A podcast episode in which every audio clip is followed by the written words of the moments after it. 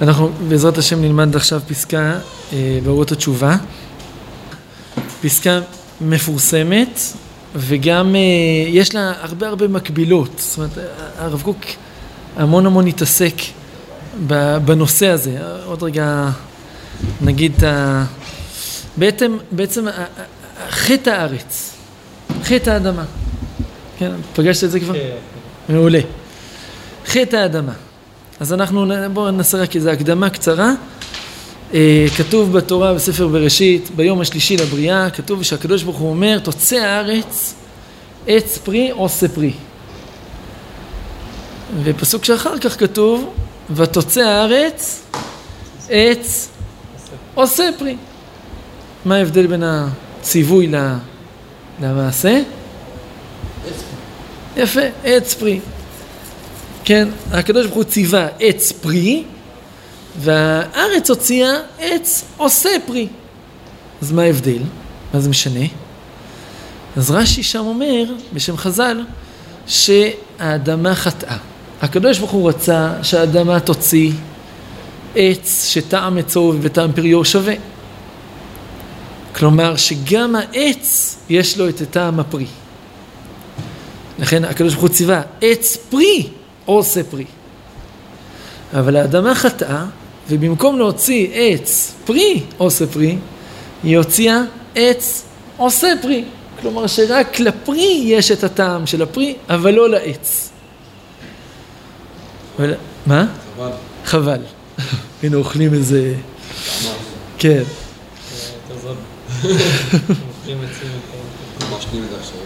זה בכלל. אה, אולי, לא יודע, איזה עצים יש אולי שאפשר, איזה, יש קינמון, אז הקליפה, יש... אה, אה, כן, האמת היא כתוב על, הגמרא אומרת שאתרוג, טעם עצו וטעם פריו שווה. נכון, הגמרא בסוכה אומרת את זה. אולי זה קשור כי אתרוג, יש דעה במדרש שאתרוג זה היה עץ הדעת. בגמרא יש שלוש אפשרויות, או, או חיטה, או תאנה, או גפן, והמדרש אומר שגם אה, אולי אתרוג. אז אולי זה קשור גם לזה. יש, בגמרא יש שלוש אפשרויות, כן, אבל, אבל אה, המדרש רבה אומר שזה רבי אבא מן עכו, אז הוא אומר שאולי זה היה אתרוג, הוא אומר שזה היה אתרוג. בקיצור, הוא מוכיח את זה מהפסוקים, אבל בכל אופן, אז עכשיו זה, זה, זה פלא. רגע, אה, ורש"י שם אומר שהאדמה התקללה על הדבר הזה. כלומר, האדמה חטאה, לכל חטא יש עונש, אז היא התקללה, מתי היא התקללה? ביום השישי. כשהאדם, כשהאדם אה, חטא, ואכל מעץ הדעת, אז גם האדמה התקללה. מה כתוב שם? כן, ארורה אדומה בעבורך, בעיצבון תאכל, אה, אה, בעיצבון תאכלנה וקוץ ודרדר תצמיח לך, נכון? לכאורה זה, לכאורה זה העונש שלה, כי היא מוציאה קוצים ודרדרים. זה העונש, שוב, משמע לכאורה שהעונש של האדם זה כאילו, בזה אפיך תאכל לחם. עכשיו אולי זה קשור, זה קשור אחד לשני. אה, טוב, להבין את זה כפשוטו, כמו שהרמב"ם אומר על אה, בכלל המדרשים ועל דברי חז"ל שנותנים לנו כל מיני... אה, אז נכון, הרמב"ם אומר שזה כת הטיפשים, נכון? איך? כן. נכון? השוטים. השוטים, הטיפשים. להבין מדרשים כאלה בצורה פשוטה, כן, האדמה חטאה, והיא הוציאה משהו שהשם לא אמר לה, ולאדמה יש עצמיות, יש לה רצ... רצונות, יש לה... טוב, היום בניו אייג' אז אוהבים מאוד להגיד את זה, שכן, שהכל כזה, לעץ יש את הרצונות שלו, ולזה וזה. בסדר, נחמד. אבל בצורה פשוטה אין לה, אין לה אישיות. לא לזה, ואנחנו פוגשים עוד דברים כאלה, גם, גם, אה, כן, ביום הרביעי, גם על חטא הלבנה, קטרוג הלבנה, אין, שם, אין שני מלכים משמשים בכתר אחד, אז הקדוש ברוך הוא אומר לה, טוב, לכי ומעטי את עצמך. בקיצור, גם זה לכאורה לא צריך ללמוד אותו כפשוטו, אלא ברור שיש פה רמז, רמזים אה, אה, רוחניים, אה, אה, משלים רוחניים למציאות האנושית. רק שכשהאדמה חטאה, הכוונה האנושות. האנושות חטאה. המציאות האנושית מתנהגת, מתנהגת בצורה לא נכונה. בצורה שהיא חוטאת לאמת, חוטאת לרצון האלוקי. אז בואו בוא נראה, בוא נראה את מה שהרב אומר פה, בדיוק על זה הוא מדבר. אז אנחנו בפרק ו', מאורות התשובה, פסקה ז'. מתחילת הבריאה ראוי היה טעם העץ להיות גם הוא כטעם פריו. זה רש"י. מה הכוונה? אז הרב מיד עובר לנמשל. כל האמצעים המחזיקים איזו מגמה רוחנית גבוהה כללית, ראויים היו להיות מוחשים, שון חוש, כן? מורגשים בחוש נשמתי, באותו הגובה והנועם שעצם המגמה מורגשת בו כשאנו מציירים אותה. כלומר, השאיפה הייתה, הרצון האלוקי היה, זה שכשאנחנו פוגשים אמצעים, או דרך, אה, שאנחנו צריכים לעבור כדי להגיע לאיזה תכלית, לאיזו מגמה, אז הנועם, כן, הוא קורא לזה, הנועם, הגובה והנועם שאנחנו מרגישים כשאנחנו אה, מדמיינים את המגמה, או חושבים עליה, או רוצים אותה, או אפילו מגיעים אליה, אותו גובה ונועם היינו מרגישים אותו גם בדרך, גם באמצעים שמובילים אל המגמה. חווים את זה, אני חושב ש... והמציאות היא לא כזאת. כלומר, הבריאה מלכתחילה הייתה אמורה להיות כזאת, שכשאני עובד, לא יודע, זה יכול להיות בכל, בכל וריאציה, שרק תחשבו אם זה עבודה... אין איסורים בשביל ההצלחה, מה, מה זה? כאילו מה שאתה מתכוון שאין איסורים בשביל להצליח, כאילו שהדרך היא חלקה. לא רק הדרך היא חלקה, אני מרגיש את, הס, את הגובה והנועם שאני מרגיש כשהגעתי, אני מרגיש כבר עכשיו. אפשר לראות את זה בהסדרניקים שהם מתגייסים לצבא ועומדים בשמירה, אתה רואה אותם מחויכים ויש איזה מישהו חילוני לידם שהוא אומר מה אתה, או כולו מאושר, אומר מה שליחות ארץ ישראל, ואז. הכאב זה באמת שיש שחיקה, אחרי שנה אתה לא תפגוש אותו עדיין עומד מחוייך יפה מאוד. בגבול. יפה מאוד מה שאתה אומר. זה יפה מאוד מה שאתה אומר. זה, זה, לא, זה, זה, הוא הולך לדבר על זה, על, ה, על זה שלהחזיק את האידיאל ב, ב, בצורה תמידית היא זו שיכולה להציל אותנו מהחטא הזה, כן? כן? אבל לרוב החיים שלנו, החיים הגשמיים וה, וה, והמציאות מושכת אותנו ל, ל, להיבלע, להיבלע ב... ב ב... כן, העבודה הסיזיפית, המציאות הקשה היומיומית בעצם משכיחה מאיתנו את האידיאל הזה. וכן, זה מאוד בולט, בצבא זה מאוד בולט. מאוד. אה,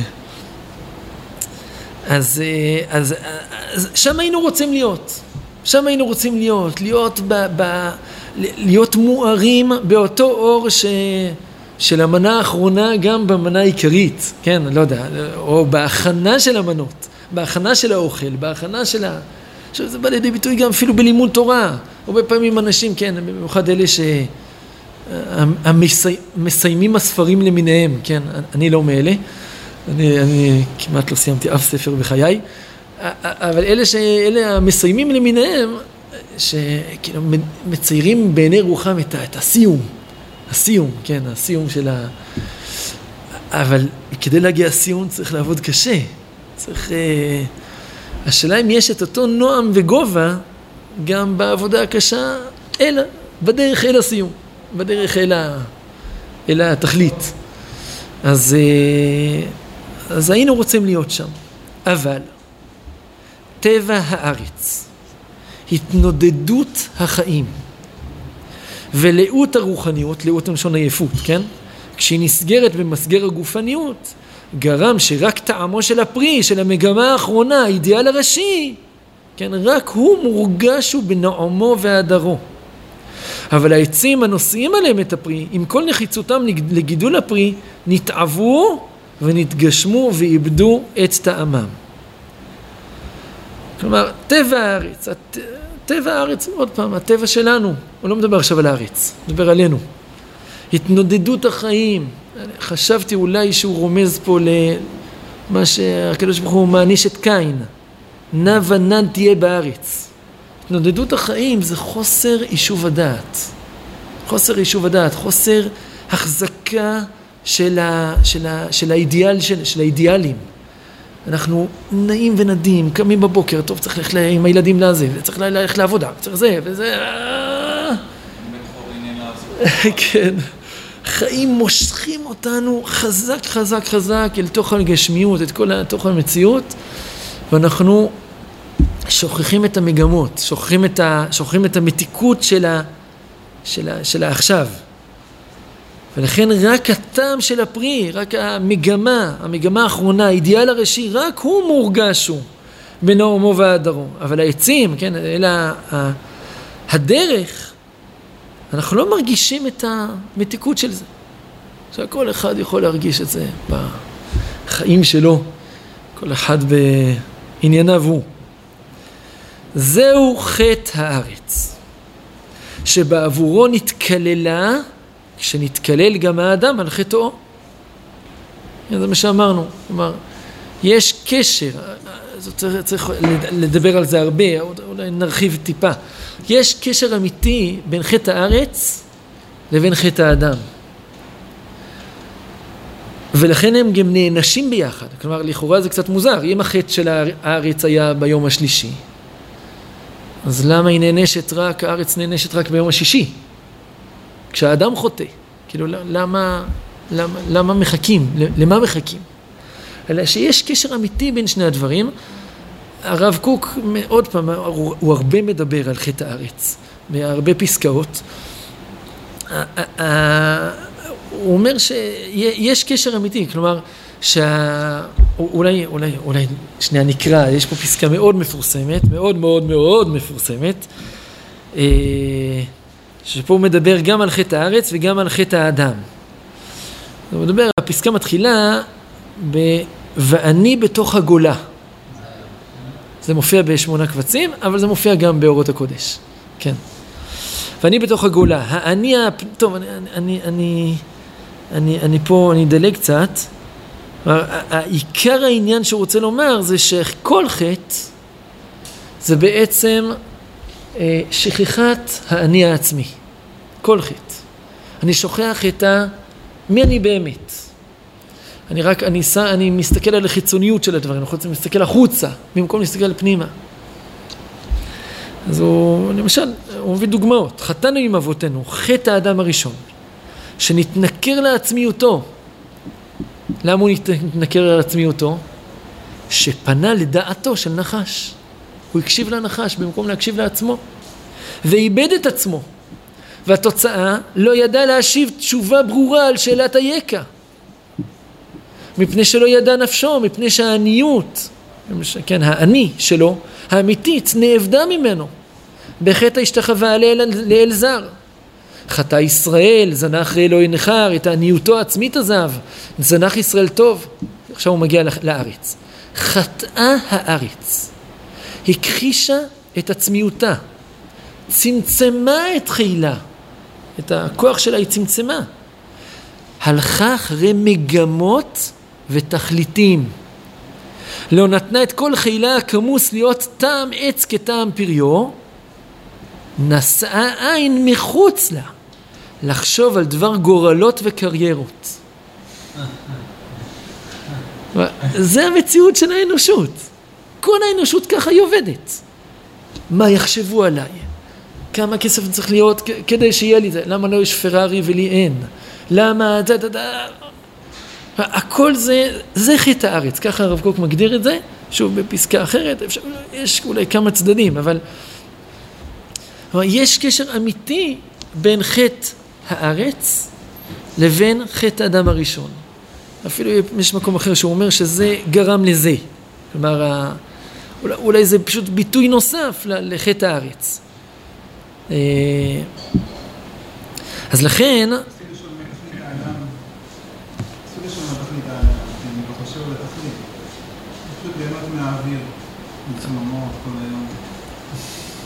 לא, לא, יש תכלית ויש פרי.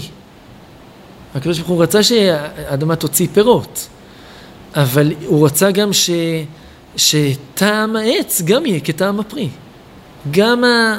זאת אומרת, ש, שהרגשת ה, הנועם, כן, עוד פעם, הגובה והנועם, זה הביטויים שהרב קוק משתמש בהם. הגובה והנועם יהיו מורגשים לא רק כשהגעתי לתכלית, או שאני מדמיין את התכלית, חושב עליה, אלא גם כשאני בדרך אל התכלית. גם כשאני עכשיו שובר את הראש על איזה דיבור המתחיל ברש"י, קטנצ'יק וזה, ש... ש... ושובר את הראש ו... ו... ומנסה לפצח אותו, גם אז אני ארגיש את אותו הגובה והנועם, כשאני ארגיש שאני סיימתי את המסכת, או בעיון מישר והפוך. זה לא פשוט. לא, לא, אני לא?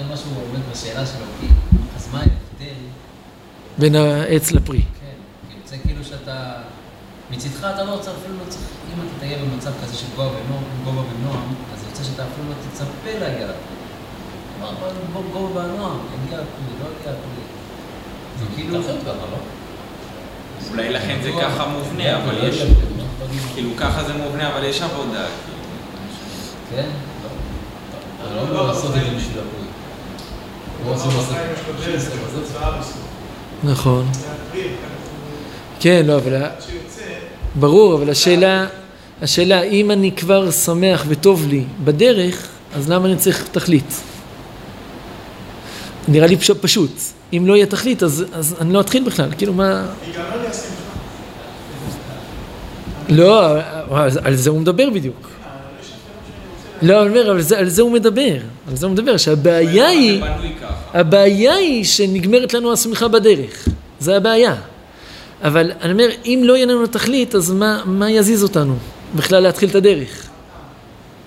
לא, צריך את המגמה. זה נראה לי יגיע ממקור יותר עליון, אז אתה תתקדם לפרי לאו דווקא מהעץ לטעים, אלא מהרצון ל... להגיע לפרי במשהו עמוק יותר. שזה משמח את השם. וואלה, מבין שמשמח את השם, התחושה, האמירה כביכול פה היא, אם טוב לי כבר, אז מה אני צריך, מה אני צריך להגיע לפרי, כבר טוב לי, אבל יכול להיות שיש פה יש הזדמנות להביט את דברים אחרים, אז אומנם לי טוב, אני עדיין מאושר, אבל יש פה איזה מתן, אה, מתן לאחר, להשם. לפזר את השמחה לעולם. טוב לך. כן, טוב לך, אבל בכל זאת אתה עושה מצוות. זה מה התכלית? הקדוש ברוך הוא רוצה שיהיה תמיד המשכיות. הוא רוצה שנפזר את זה. השמחה למקומות אחרים, שהוא ימשיך להניף פירות. אולי זה הדרך. שיבוא משיח, מה מה לעשות? זה- זה- בסדר, זה מה שנפתלי שואל. יש באמת כזה, רשום אה, רבי עקיבא. יש לו משהו שעל אה, ימים שאין לי בהם חפץ, אומר זה ימות המשיח, שחפץ לא, כאילו לא יהיה את היצר הרע, אז אתה לא... אז אין, את ההתקדמות, אין התמודדות. כביכול אין לי בהם חפץ, אבל זה נשמע... כן, זה עבודה... פעם אמר, הרב גד אמר פה שזה לא יהיה בחירה בין טוב לרע, אלא בין טוב ליותר טוב. זה ה... אה, כאילו, השאלה אם אנחנו כאלה חולים כבר במחלה, שאני מרגיש לנו כאילו לא הגיוני להיות במקום שאתה בוחר בין טוב ללא טוב, כאילו מה הטעם. לא. כן. לא, כן, ברור שאנחנו... תגידו תודה שעכשיו יש לנו את העבודה, במקום לחשוב על אה, מה יהיה זה, יש לכם את העבודה, אז כאילו, כרגע אתם יודעים מה לעשות. סגרו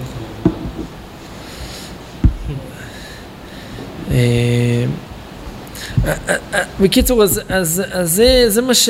זה, זה, זה המציאות חיים שלנו. המציאות חיים שלנו כרגע היא שבאמת אנחנו, אנחנו חיים אה, במין סתירה כזאת. כאילו, איזה מין אה, מציאות, ה- מציאות ה- הגשמית ששואבת אותנו למקום הסיזיפי, ה- ה- היבש, ש, שמצריך אותנו לעבוד ב- ב- בעייפות ובמסכנות. אה, אל, אל איזה אידיאל שהוא המקווה, אבל בדרך אנחנו לא מרגישים את השמחה הגדולה. ש, ש, שבדרך. וכל פגם סופו לתיקון. כל פגם סופו לתיקון. על כן מובטחים אנו בבירור שיבואו ימים שתשוב הבריאה לקדמותה וטעם העץ יהיה כטעם הפרי כי תשוב הארץ מחטאה ואורחות החיים המעשיים לא יהיו גורמים לחוץ, כן, מלשון חציצה, בעד הנועם של האור האידיאלי, הנתמך בדרכו על ידי אמצעים הגונים, המחזיקים אותו ומוציאים אותו מן הכוח אל הפועל. כלומר, אנחנו נגיע לשלב כזה שבאמת אנחנו נרגיש את הנועם והגובה גם בדרך, ולא נרגיש שהמציאות הגשמית היא מונעת אותנו מלהרגיש את הנועם של האור האידיאלי. הנדבר בדרכו זה שההרגשה עכשיו, אני חושב, כן, כן. אני חושב שהקטע הבא הוא בעצם, אני חושב שהרב קוק לא כתב את זה ביחד.